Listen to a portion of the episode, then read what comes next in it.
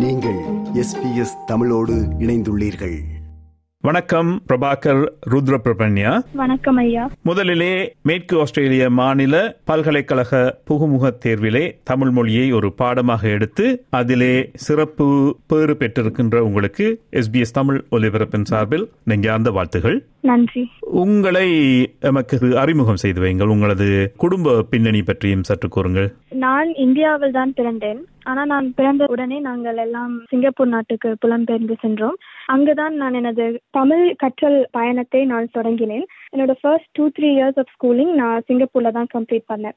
அப்ப கிண்டர் கார்டன்ல இருக்கும் போது தமிழ் எழுத்துக்களை எழுதி பயிற்சி செய்யறது படிக்கிறது நிறங்கள் மிருகங்கள் இது போன்ற ரொம்ப சிம்பிளான விஷயம் தான் நான் சிங்கப்பூர்ல நான் கத்துக்கிட்டேன்.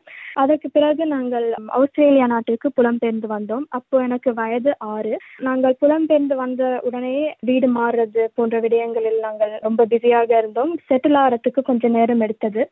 அது வரைக்கும் நான் தமிழ் பாடசாலை எதுவும் அட்டன் பண்ணவில்லை. என்னோட பெற்றோர்கள் ரெண்டு பேருமே என்ஜினியர்ஸ் அவர்களுடைய மெயின் ஸ்ட்ரீம் ஸ்டடீஸ் எல்லாத்தையுமே இங்கிலீஷ்ல தான் கம்ப்ளீட் பண்ணாங்க. ஆனா அவர்களுக்கு தமிழ் மீது ஒரு மிகப்பெரிய ஒரு ஆர்வம் உண்டு.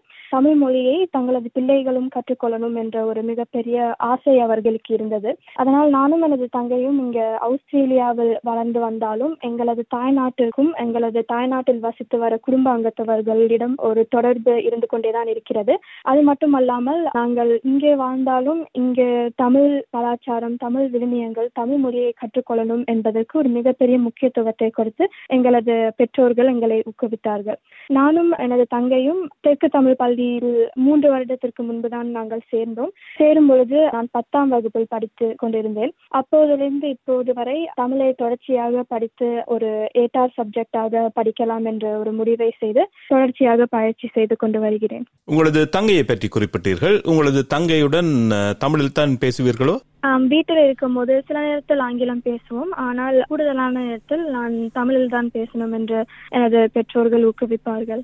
தெற்கு தமிழ் பள்ளி என்று கூறினீர்கள். இதில் பேர்த்தில் இருக்கின்ற தமிழ் பாடசாலையா? ஆமா தெற்கு தமிழ் பள்ளி என்பது மேற்கு ஆஸ்திரேலியாவில் இருக்கும் ஒரு தமிழ் பாடசாலை. மற்ற பாடசாலைகளும் மேற்கு ஆஸ்திரேலியாவில் இருக்கிறது.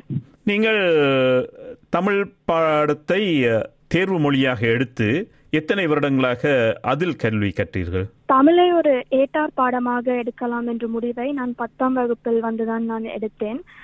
தெற்கு தமிழ் பள்ளி சேர்ந்த போதும் நான் பத்தாம் வகுப்பில் தான் படித்துக் கொண்டிருந்தேன். அதிலிருந்து பனிரெண்டாம் வகுப்பு வரை தேர்வுக்கான பயிற்சி ப்ரெப்ரேஷன் இதன் போன்ற விடயங்கள் எல்லாம் பத்தாம் வகுப்பிலிருந்து தான் தொடங்கி செய்து கொண்டிருந்தேன். அதனால தமிழ் என்ற அந்த பாடத்தை தொடர்ச்சியாக முறையாக கற்றுக்கொள்ளும் அந்த நேரம் என்பது பத்தாம் வகுப்பிலிருந்து ஆரம்பித்து பனிரெண்டாம் வகுப்பு வரை. ஸோ ஒரு மூணு வருஷம் என்று சொல்வேன். நீங்கள் இந்த தேர்விற்காக ஒரு தலைப்பு எடுத்து அதில் ஆய்வு செய்திருப்பீர்கள். அந்த தலைப்பு என்ன? அதை ஏன் தேர்ந்தெடுத்தீர்கள்? அதில் என்ன கண்டுபிடித்தீர்கள்? குரு சீடர் உறவு என்கிற தலைப்பை நான் ஆராய்ச்சி செய்தேன். நான் ஏன் இந்த தலைப்பை ஆய்வு செய்ய முடிவெடுத்தேன் என்றால் எனது வாழ்க்கையில் நானும் பல திறன்களை கற்றுக்கொண்டு வருகிறேன். நடனமா இருக்கட்டும் அல்லது இசையாக இருக்கட்டும். அந்த துறைகளில் எல்லாம் அதிக முன்னேற்றத்தை காண்டேன் என்றால் அதற்கு ஒரு மிகப்பெரிய காரணம் எனது ஆசிரியர்கள். அதனால் ஒரு குருவிற்கும் சீடருக்கும் இடையிலான உறவு கற்றலை எந்த அளவுக்கு பாதிக்கிறது அல்லது எந்த அளவுக்கு முக்கியம் என்று தெரிந்து கொள்ள நான் ஆசைப்பட்டேன். அது மட்டுமல்ல எனக்கு தமிழ் இலக்கியங்கள் மற்றும் தமிழ் வரலாறு என்றாலே எனக்கு ஒரு மிகப்பெரிய ஆர்வம் உண்டு. நான் முதலில் ஆராய்ச்சி செய்யலாம் என்று நான் நினைத்த தலைப்பு வந்து சங்க காலம் ஆனால் அந்த சங்க காலத்தை முழுக்க அதை ஆராய்ச்சி செய்தால் அது ரொம்ப ப்ராடாக இருக்கும் அப்படிங்கறதுனால நான் ஸ்பெசிஃபிக்காக குரு சீடர் உறவுங்கிற ஒரு தலைப்பை ஆராய்ச்சி செய்யலாம் என்று நான் முடிவு செய்தேன். நான் இது மூலமாக கற்றுக்கொண்ட ஒரு விஷயம் வந்து ஒரு குருவிற்கும் சீரருக்கும் இடையிலான உறவு கற்றலை அது எந்த அளவுக்கான ஒரு சிறந்த கற்றல் என்று முடிவு செய்யக்கூடிய ஒரு விஷயம் என்று.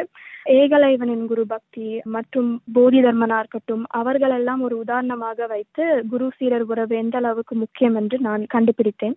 அதை தான் எனது ஆராய்ச்சி மூலமாக நான் சொல்ல முயன்றேன். அப்பொழுது இருந்த குரு சிஷ்ய முறைக்கும் இப்பொழுது இருக்கின்ற குரு சிஷ்ய முறைக்கும் உள்ள ஒற்றுமை வேற்றுமைகளை நீங்கள் ஆராய்ந்தீர்களா அல்லது அதற்குள் செல்லவில்லையா? அதற்குள் சென்றேன். இப்போ ஒற்றுமை என்று பார்த்தால் அப்போ இருக்கும் கற்றல் முறையாக இருந்தாலும் சரி இப்போ இருக்கும் கற்றல் முறையாக இருந்தாலும் சரி ஒரு குரு சீடர் உறவு எப்போதும் மிக முக்கியமான ஒரு பாகமாக இருக்கிறது. அந்த காலத்தில் குரு என்பவரை கடவுளுக்கு சமமான இடத்தில் வைத்து சீடர்கள் பார்த்தனர். அவங்களது குருவிற்காக குரு தட்சணை இது போன்ற விடயங்களை செய்து வந்தார்கள். ஆனால் இப்போது இருக்கும் நவீன மாணவர்களுக்கு தங்களது குருவை சக மனிதர்களாக தான் அவர்கள் மதிக்கிறார்கள். அவர்களை கடவுளுக்கு சமமான இடத்திலோ அல்லது ஒரு மிக உயர்ந்த இடத்திலோ பார்ப்பது இல்லை என்று எனது ஆராய்ச்சி மூலமாக தெரிய வந்தது. இதற்காக நான் கல்வி மற்றும் ஏகலைவனின் குரு பக்தி போன்ற புத்தகங்களை படித்து அதிலிருந்து தான் அந்த தகவல்களை நான் எடுத்தேன். இதுதான் ஒற்றுமை வேற்றுமை. அதாவது ஒற்றுமை என்பது குரு சீடர் உறவு அப்போ இருக்கிற மாதிரி இப்போ அவ்வளவு முக்கியமாக காண்பிக்கப்படலை என்றாலும் இப்போதும் அந்த குரு சீடர் உறவு என்பது ஒரு மாணவனின் கற்றலில் ஒரு மிகப்பெரிய பாகத்தை கையாளுகின்றது. ஆனால் வேற்றுமை என்பது மாணவனின் மனப்பான்மை. அப்போது இருந்த மாணவர்கள் தங்களது குருவை கடவுளுக்கு சமமான இடத்தில் வைத்து பார்த்தனர். ஆனால் இப்பொழுது அதன் போன்ற ஒரு மனப்பான்மை இருப்பதில்லை என்பதுதான் வேற்றுமை. அருமையாக சொன்னீர்கள். உங்களுடைய தமிழ் கற்றல் இத்துடன் முடிந்து விட்டதா? அல்லது நீங்கள் இந்த வருடம் பல்கலைக்கழகம் புகுகின்றீர்கள்? அதனுடனும் அது தொடருமா? நிச்சயம் இங்கே முடியாது எனது கற்றல் பயணம். முதலில் எனக்கு எனது சொந்த நேரத்தில் தமிழை இன்னும் கற்றுக்கொள்ளணும் என்பது விருப்பம்.